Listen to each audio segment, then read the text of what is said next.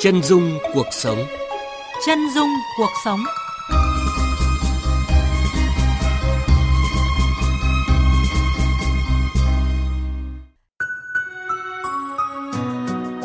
Quý vị và các bạn thân mến, sinh ra trong một gia đình thuần nông tại thôn Nhân Lý, xã Nam Phương Tiến, huyện Trương Mỹ, Hà Nội, mới 2 tuổi đã bắt đầu có triệu chứng teo cơ. Căn bệnh ngày càng nặng khiến cho mọi sinh hoạt trở nên khó khăn và gần như phải phụ thuộc hoàn toàn vào bố mẹ.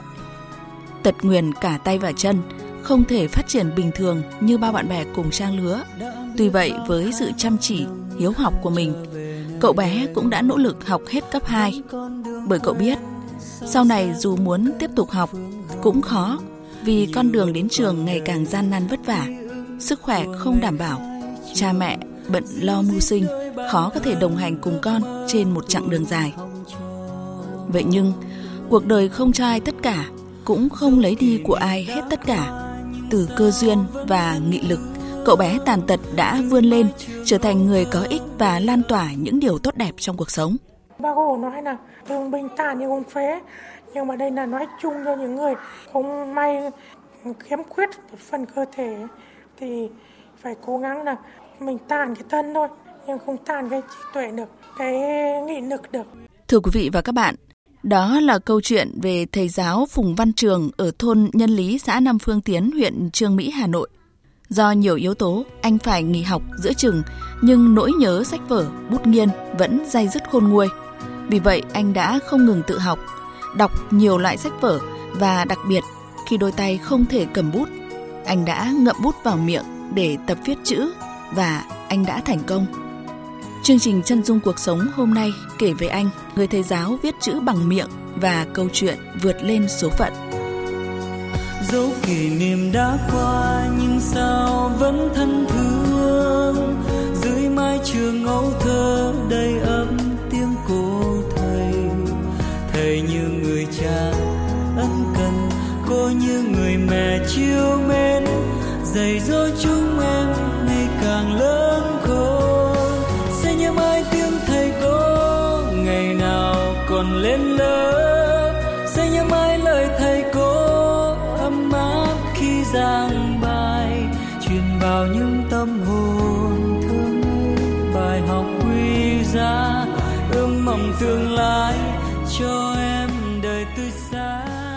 vị và các bạn thân mến từ cơ duyên và nỗ lực của bản thân, hơn 10 năm nay, thầy Phùng Văn Trường đã mở lớp học miễn phí cho nhiều em nhỏ trong thôn trong xã. Thầy Phùng Văn Trường tâm niệm, con người ta sống trên đời phải tu hạnh bố thí, không nên để phí những gì có thể cống hiến cho đời, bởi cho đi là còn mãi. Cuộc sống vô thường, biết đâu hôm nay còn ngồi đây, nhưng ngày mai kia đã rời xa rồi. Chính vì vậy, hễ ai tìm đến nhờ thầy dạy và kèm cặp con mình, thầy đều vui vẻ nhận lời giảng dạy tận tình, không chút do dự, không so đo thiệt hơn. Vậy hành trình nào từ một người tật nguyền cả chân lẫn tay đến trở thành một người thầy mở lớp miễn phí luyện chữ đẹp và dạy toán cho các em nhỏ? Chúng ta hãy cùng nghe cuộc trò chuyện ngay sau đây. À, vâng, số phận à, thật sự không may mắn đối với anh. Hai tuổi đã bị liệt cả chân lẫn tay. Vậy anh đã đến với con đường học hành như thế nào?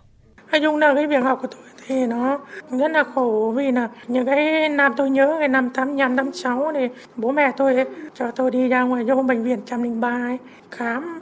Thì các bác sĩ cùng mổ hai bên chân cho tôi. Thì về tôi chống cái lạng tôi đi được. Nhưng mà tội hỏng hai tay nữa. Thì bố mẹ tôi cùng đưa tôi ra cái lớp học ngày xưa này, học ở các cái sân kho chùa thì học lớp 1 đấy thì cũng mất một năm đi, mình cũng cứ đi chữa đi ấy thì cũng không theo được lớp. Thì được ông dắt đưa đón đến lớp. Thì về thì tối nào thì bố tôi cứ dạy tôi đọc, viết thì bố cứ cầm mặt tay mình. Cầm cái bút, thế là bố cứ đưa từng chữ từng chữ. Thế là mình cứ viết. Thế dần dần thì mình cũng đọc được viết được. Còn đi học thì ngày nào cũng ông đưa đón. Lúc thì ông đèo xe lúc thì mưa gió thì ông dắt. Thế có những ngày nó mưa mà đường thì cái nông ấy nó khổ lắm. Đấy như là đường là đắp cái đất ruộng lên ấy. Mưa thì nó trơn nó nảy nổi mà mưa thì nó trơn đi nó ngã ông dìu dắt. Nói chung cái, cái việc học chữ của tôi rất là khổ. Thì cũng may mắn là bố mẹ cũng quyết tâm cho mình học cho nó biết cái chữ một chút để đời là đỡ khổ. Thì gia đình cũng khắc phục khó khăn, đến đến trường, đến lớp, hay được các thầy, các cô bảo ban đi. Mình cũng học cùng theo kịp các bạn. Có khi cũng học tốt, chứ không phải là mình học về cái trí tuệ. Thì cố theo học thì à, đến năm lớp 8 thì núi nó như là cái cơ thể mình, nó như là cái tuổi nó lớn ấy. Thì mình đi nó rất là yếu. Thứ nhất là có khi cái người nó lớn lên, nhưng cái chân tay nó không lớn thế là mình không đi được nữa. Thì cũng nghĩ là có khi đành phải nghỉ học. Thứ nhất là mình yếu này, mà đi học, lúc học cái lớp 8 đến lớp 9 thì, đến lớp 9 thì lại phải lên trên thôn ừ, cung xá nhưng mà nó này cách đây hàng chục cây cả thì nó mới có một lớp 9 nữa thành hai lớp gộp lại thì mới học. Nhưng mà thì tôi nghĩ là có khi mình bệnh tật này có học cấp 3 xong thì mình chả làm gì được. Mình hỏng cả đôi tay. Chân nhưng mà này có làm là khổ lắm rồi còn hỏng đôi tay. Có khi học được cái nghề cũng không có làm được. Thì tôi đành phải nghỉ học. Tay à, không cầm được bút chân cũng không đi được. Vậy cơ duyên nào mà anh lại mở lớp học dạy viết chữ đẹp dạy toán cho các em nhỏ? Có khi nó là cái duyên trời cho thôi. Sự là trước cái năm 2019 là tôi sống ở trong nhà trong trong xóm mà. Thì đường nó rất là khó đi không đi được. Ngồi xe năn chỉ có năn trong nhà mới ừ, gia đình cho xuống cái sân để ngồi thôi. Thì tôi bảo bố mẹ là, tôi cái bờ ao đây, bố mẹ cùng có một tí đấy, bố mẹ mua à, vay mượn mua, làm cho con cái gian nhà nhỏ. Nhà đấy để con hoạt động với mọi người thôi, cho nó đỡ buồn đây thì ra đến đây thì nghĩ là chẳng nhẽ mình ra chơi sao? Thì bảo bố mẹ sắm cái quầy hàng này, này để mình bán cái đồ nhỏ nhỏ một chút thôi. Thì bán để, để có người đến cho nó vui này. Thì hai đứa mình nghĩ là có khi mình bán thì có khi ngày kiếm được bánh mì tôm thì thì mình như được làm việc ấy. Chẳng nhẽ ra ngồi chơi nó chán. Thì có đứa cháu con người đi làm gái lúc khi nó đã vào lớp một thì cũng bắt cháu nó ra nó chơi với mình cho nó vui là một. Hai đứa thấy cháu nó nên học, nó cũng không biết đọc cái viết mấy thì mình bắt nó ngồi. Thì mình chỉ cho nó đọc, chỉ cho nó viết. Viết thì lúc ấy mình chưa viết được tốt, chưa biết viết. Thì dạy nó thì cũng chỉ biết chỉ cho nó kiến thức mà mình biết thôi, chứ còn chưa dạy viết được nhiều. Thì bán hàng thì cũng có những người mua cho đây quý, nhưng mà ở nông thôn anh biết này, có khi mua thì có khi nợ một vài xu thôi. Nhưng mà nợ thì mình phải nhớ. Mà không ghi chép thì chả sao mà nhớ nổi. Hay nông nó nhầm lẫn thì nó mang tiếng. Thì tôi nghĩ là mình cũng cắm cái bút ở miệng mình ngoe ngoe mấy chữ là tên là ông là gì này nở mà vay ba nghìn này. Như thế để mình nhớ đó. Thì mình viết thì đấy nó khó viết, nhưng mà cái công việc nó nó bắt buộc phải viết thì mình cố mình viết thôi. Thì sau nữa dạy các cháu thì cái đứa cháu thì thấy nó nó học nó không theo ý mình được. Thứ nhất là mình không chọn được các cái, cái mẫu chữ cho nó viết không chọn được các phép toán cho nó làm. Thì mình bảo nó hơi khó thì mình phải tập viết tập viết để làm sao mình viết được. Muốn ghi chép cái gì mình tự mình làm. Sau nữa là bảo cháu để, để mình sẽ viết được tốt cho cháu nó học. Thì để mình mới dạy cháu được. Đấy thì bắt đầu mới tập viết. Vậy hành trình tập viết bằng miệng của anh diễn ra như thế nào ạ? Tập viết thì, thì tôi thì tôi ngậm cái bút vào miệng đi. Thế lúc đầu thì tôi ngậm cái bút bi thì nó trơn, nó viết thì nó xấu lắm. Thì tôi thấy cái màu bút chì của cháu nó vất thấy thì tôi ngậm cái bút thì lúc đầu nó chỉ khoảng 10 cm thôi. Thì tôi ngậm mất khoảng 5 cm rồi. Thì thấy nó cứ chọc vào miệng thì nó gây oái gây nôn thì mình cũng có viết đó. Thế sau thì không viết được thì mình mới một vài lần mình mới rút kinh nghiệm thì có nghĩa là mình chọc cái đầu bút nó chéo đi, chứ không chọc thẳng nữa. Chọc thẳng nữa vào họng này nó nó nó không tốt. Thì tôi chọc chéo thì cái đầu bút dưới này nó nó vào cái răng hàm của mình ấy. Thì cứ tưởng tượng cái răng hàm nó như một cái cái bộ phận là nó giữ cái bút ở đấy, nó làm cho cái bút không chạy mà. Thì mình cái cái răng cửa của mình nó, cứ tưởng tượng nó như các ngón tay mình cứ kẹp chặt nó lại, kẹp chặt thành một khối xong bắt đầu mình mới dùng cái cái cổ của mình để mình lái cái bút nó đi cái đường lên nét ngang nét dọc làm sao cho nó theo cái cái ý của mình thì cũng mất một thời gian để mình làm quen để mình viết nó tương đối là tốt và viết theo cái ý của mình. Thì cũng may mắn ấy, không biết là trời thương Phật đổ thế nào mà mình cũng viết được viết được tốt. Đến giờ phút này thì tôi cũng rút ra được ba cái điều là cái điều thứ nhất là là trời thương Phật đổ cho mình thì mình mới viết được cái điều thứ hai là có khi tôi được hưởng cái năng khiếu của bố. Vì bố tôi là người viết chữ rất là tốt, đẹp. Hai điều thứ ba là có khi tôi là người khuyết tật thì tôi cũng có một cái ý chí. Mình cố gắng, mình siêng năng, mình tập luyện, mình trao dồi từng nét, từng ni mà từng ngày mình cầm cùi mình viết dần dần. Thì nó là cái thuộc về mình phải chăm chỉ đấy, có ý chí mình vươn lên. Thì mình sẽ đạt được chắc chắn là trong con người mình nó để hội tụ được ba cái điều đấy thì mình mới viết được như thế. Thứ nhất là viết được nhanh. Giờ tôi viết nhanh để viết cho các cháu. Soạn viết nhiều. Thứ hai nữa là phải viết đẹp nữa. Viết đẹp thì các cháu nhìn nó mới thấy cái nét nó đúng kẻ, đúng ni thì các cháu nó mới viết là mới dễ. Cái viết nó quan trọng là mình viết được, mình soạn bài được. Thì mình mới dạy các cháu theo cái ý của mình. Các phép toán là các nét chữ thì mình mới dạy các cháu nó mới tốt được anh đã phải tập bao lâu thì ờ, anh mới có thể là viết thành thạo và viết được chữ đẹp như vậy? Vâng cái viết này thì nói chung là nói đơn giản thì mọi người cũng không ai tin vì là cái đồng miệng nó khó. Nhưng mà biết đâu đấy, trời Phật ban cho tôi thì tôi thấy nó cũng đơn giản. Thứ nhất là tôi viết trên dưới một tháng thôi. Là tôi cứ viết.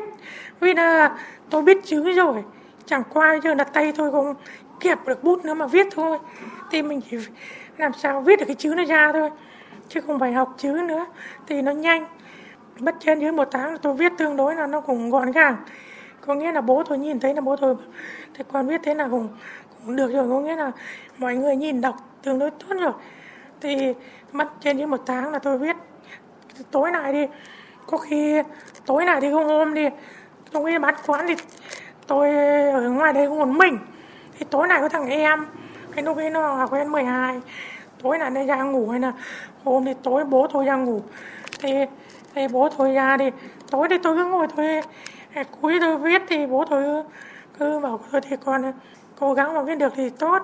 Còn không nếu mà khó quá thì thôi làm gì nó khổ.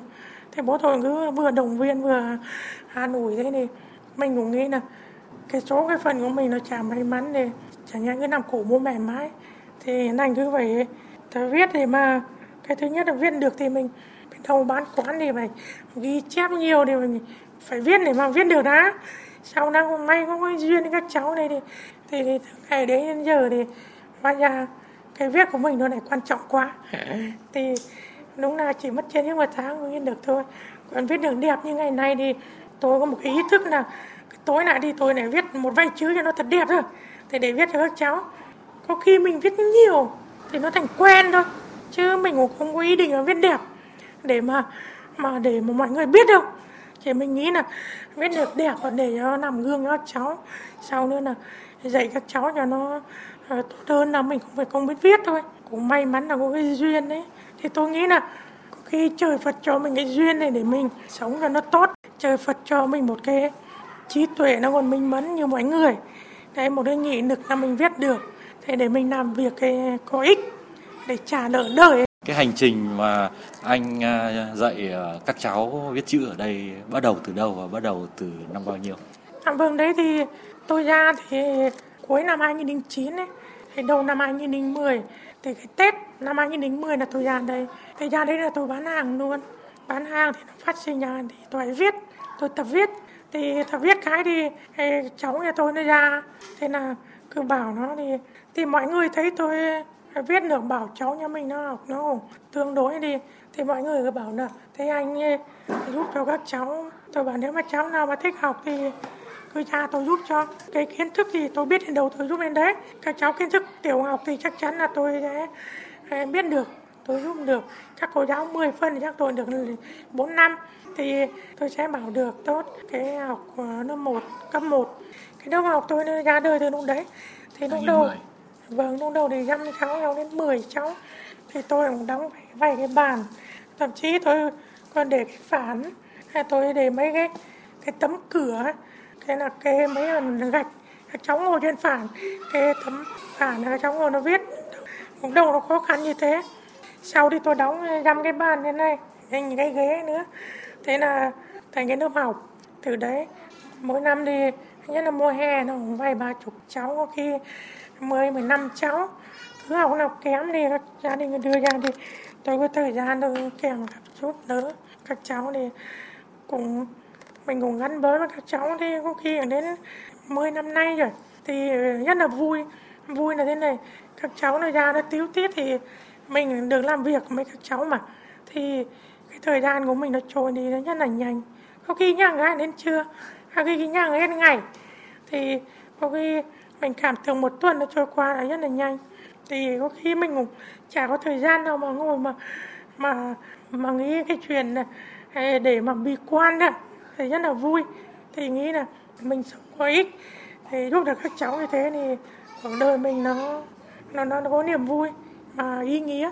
Thì mỗi buổi sáng có khi thì tôi mở cái cửa mà tôi ngồi ở cửa và các cháu nó đến trường ấy thế nó đi qua thì nó một bác trường hay một chú trường. Thì đấy rất là vui vì các cháu nó tôn trọng mình. Chứ mình không phải là một người khuyết tật mà mà mà sống nó vô ích. Em cũng được rất là nhiều mọi người tôn trọng. Các anh, các chị đi qua để một em trường, các ông, các bà đi qua để một cháu trường các em đi qua để một anh trường. Không phải mình như thế. Nó như cái động viên mình để mình sống tốt hơn. Chứ tôi nghĩ là cũng nhiều người khuyết tật sống nó cũng không có cái cái cái nghị lực là một hai nữa là có một cái để cho mọi người tôn trọng ấy. Rất là nhiều. Có khi người ta gọi là thằng này tên là gì ghép với chữ què hay là thế nọ thế kia nó, nó rất là xấu cái, cái cái hình ảnh của người khuyết tật. Ai có gì cho đấy? À, không cho thì à, cũng chẳng sao. Thật sự là nhẹ nhàng À, và hiện nay thì với cái hỗ trợ của phụ huynh thì anh không chỉ đem kiến thức đến cho các cháu mà còn có thể là tự lo được à, cuộc sống cho bản thân. Đó là một cái sự nỗ lực không nhỏ thưa anh.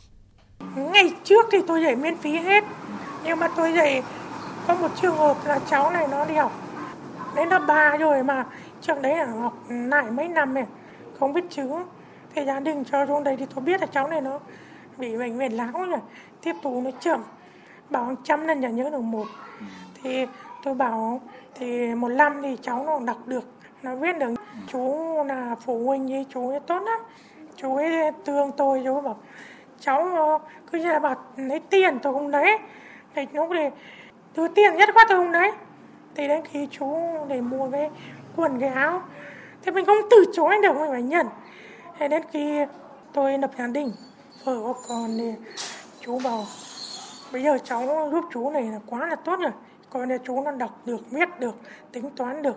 Thì chú cũng nói thật với cháu là bây giờ cháu cũng yếu, gia đình cũng còn khó khăn. Tốt nhất là cháu phải để cho các chú giúp đỡ cháu. Thì chú cứ cho như thế thì lúc thì chú cho trăm, lúc chú cho hai trăm. Sau này thì chú cũng cứ làm đây mọi người biết. Thì cũng thương để cũng đóng góp giúp. Thì từ đấy trở đi thì hai cũng có lòng thương anh thật sự là có một cái nỗ lực đáng khâm phục và một cái triết lý sống thật đơn giản nhưng đáng trân trọng. Cho đi là để nhận lại, cứ làm những điều tốt để lan tỏa. Chân dung cuộc sống Những góc nhìn chân thật và nhân văn về những tập thể, cá nhân đang từng ngày từng giờ cống hiến trí và lực, góp phần làm cho cuộc sống của chúng ta tốt đẹp hơn – nghe chương trình Chân dung cuộc sống trên kênh Thời sự VOV1 của Đài Tiếng Nói Việt Nam.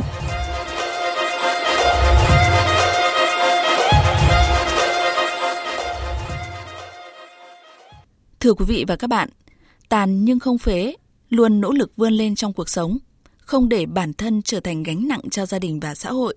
Đó là cách nghĩ và nỗ lực của thầy giáo Phùng Văn Trường, quyết tâm luyện chữ bằng miệng để vượt lên số phận và viết được những dòng chữ đẹp là thành quả của nhiều năm kiên trì luyện chữ. Cùng những dòng chữ này, với nghị lực, thầy trường đã mở ra những ngày tháng đầy niềm vui bên lớp học yêu thương của mình, khiến cho cuộc sống của mình trở nên có ý nghĩa hơn. Cứ 5 giờ chiều mỗi ngày, sau giờ tan học ở trường, bọn trẻ lại cắp sách tới nhà thầy giáo Phùng Văn Trường ở trong làng. Căn nhà nhỏ, thầy ngồi xe lăn và những đứa trẻ miệt mài học toán và tập viết chữ đẹp. Một lớp học đặc biệt không có bảng đen, phấn trắng, mà chỉ có chiếc giá nhỏ đựng sách giáo khoa và vở viết. Em Hoàng Bảo Yến, học sinh lớp 2, trường tiểu học Nam Phương Tiến cho biết. Bác trường dạy con à, viết chữ đẹp và làm toán nhanh hơn ạ. Bà Phùng Thị Phớ ở thôn Nhân Lý cho biết, cháu của bà học lớp 1, nhưng năm ngoái do dịch Covid-19 chủ yếu học online. Chính vì vậy, với một học sinh lớp 1 là một điều rất khó để luyện chữ, làm toán thành thạo. Chính vì vậy, bà đã cho cháu tham gia lớp học của thầy trường. Bắt đầu cháu lớp 1 thì tôi không cho ra học. Đến năm nay cháu lớp 2 thì tôi thấy cháu nó học tiến bộ, nó nhận thức rất nhanh mà nó vào nề nết à. Hơn 10 năm luyện chữ đẹp và giải toán miễn phí cho học trò nghèo nơi vùng quê. Lớp học nhỏ của thầy trường được người dân tại địa phương đặt cho cái tên lớp học viết chữ đẹp thầy trường. Và để viết được những nét chữ đẹp như bây giờ, đã từng có lúc anh Trường phải luyện viết đến chảy máu miệng. Đến với nghề dạy học như một cái duyên. Nhưng chưa dừng lại ở đó, thầy Trường còn mong muốn đem văn hóa đọc đến với vùng quê nghèo. Chính vì vậy, thầy đã cùng một số tri thức thành lập một thư viện nhỏ với hơn 4.000 đầu sách. Từ sách giáo khoa đến sách khoa học cuộc sống, đến truyện tranh giải trí nên đã thu hút nhiều bạn đọc tìm đến thư viện của anh. Em Trần Văn Việt, học sinh lớp 9 trường trung học cơ sở Nam Hưng Tiến cho biết. Các bạn người cùng lớp nói với em là chuyện ở đây rất hay và có rất nhiều ạ. Ừ, ở đây thì mượn sắt thì chú cho miễn phí thì chỉ cần ghi số điện thoại vào là mượn được ạ. Dạy học miễn phí, cho mượn và đọc sách miễn phí, đó là niềm vui cho cuộc sống của thầy giáo Phùng Văn Trường. Bởi anh nghĩ, do hoàn cảnh, bệnh tật, anh không được học nhiều. Nên khi có điều kiện thì anh sẵn sàng chia sẻ những kiến thức và những gì mình có cho các em nhỏ và mọi người. Ngày các cháu đấy nó mượn, nó đọc thì mình rất là vui. Thấy cuộc đời nó ý nghĩa hơn nhà nhà tôi thì nó như là một cái, cái nhà cộng đồng.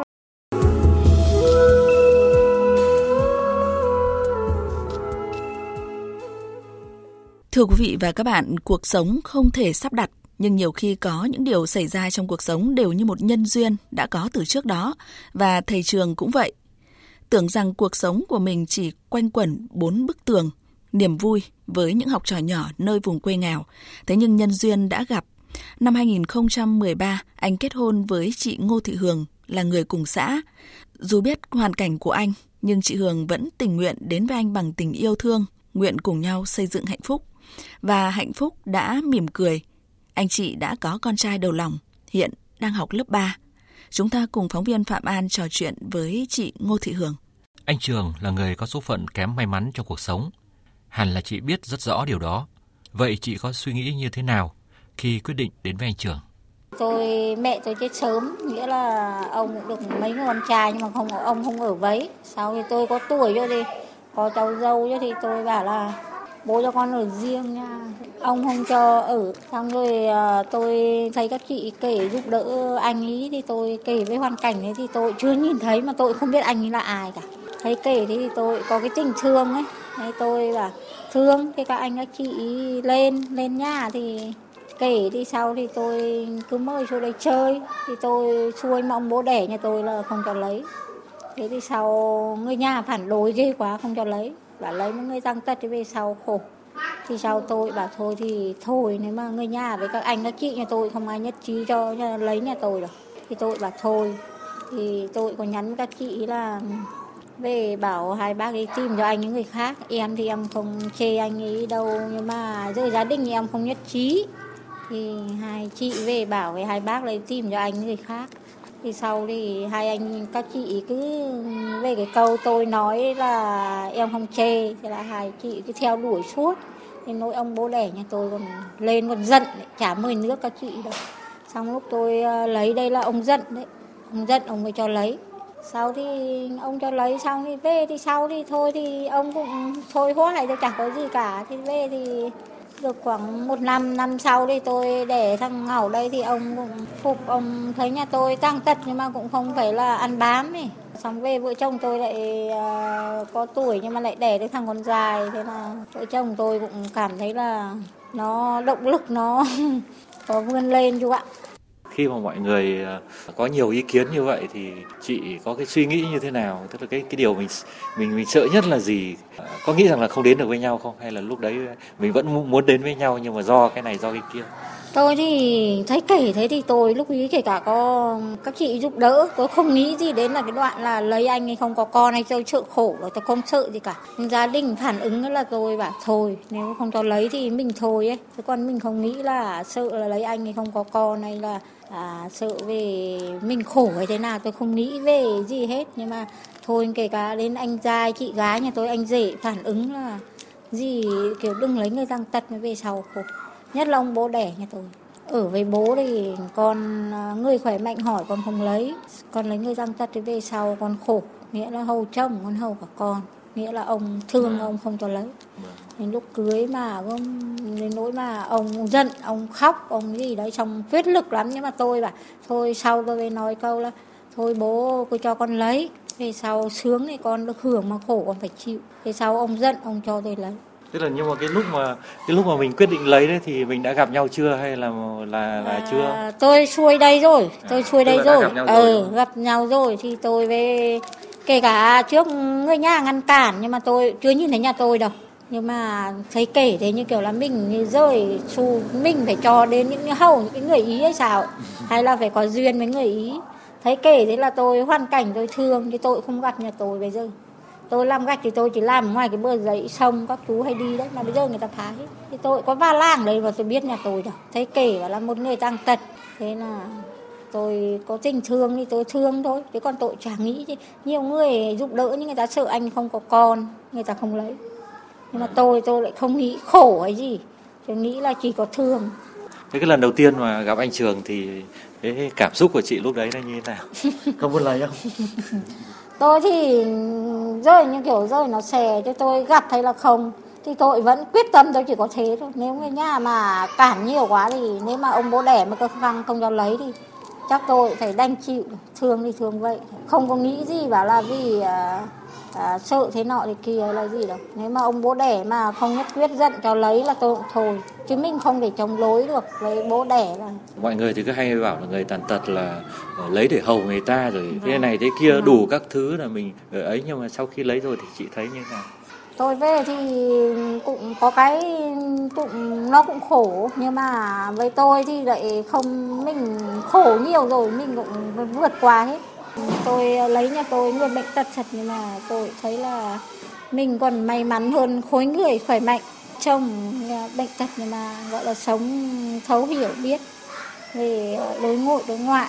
Thế, chị thấy cái nghị lực của anh, cố gắng anh vươn lên trong cuộc sống như thế nào? Tôi cũng thấy nhà tôi là có nghị lực vươn lên này. Bây giờ lại nó thằng con thế là tôi cũng nhất là khấn khởi. Phục cho anh một người có chí vươn lên. Chứ không phải là như người ta mà ăn nhờ vợ nhờ con nhờ bố mẹ. Nghĩa là bây giờ anh cũng không phải ăn nhờ ai. À vâng xin à, chúc anh sức khỏe. Chúc anh chị và cháu luôn hạnh phúc.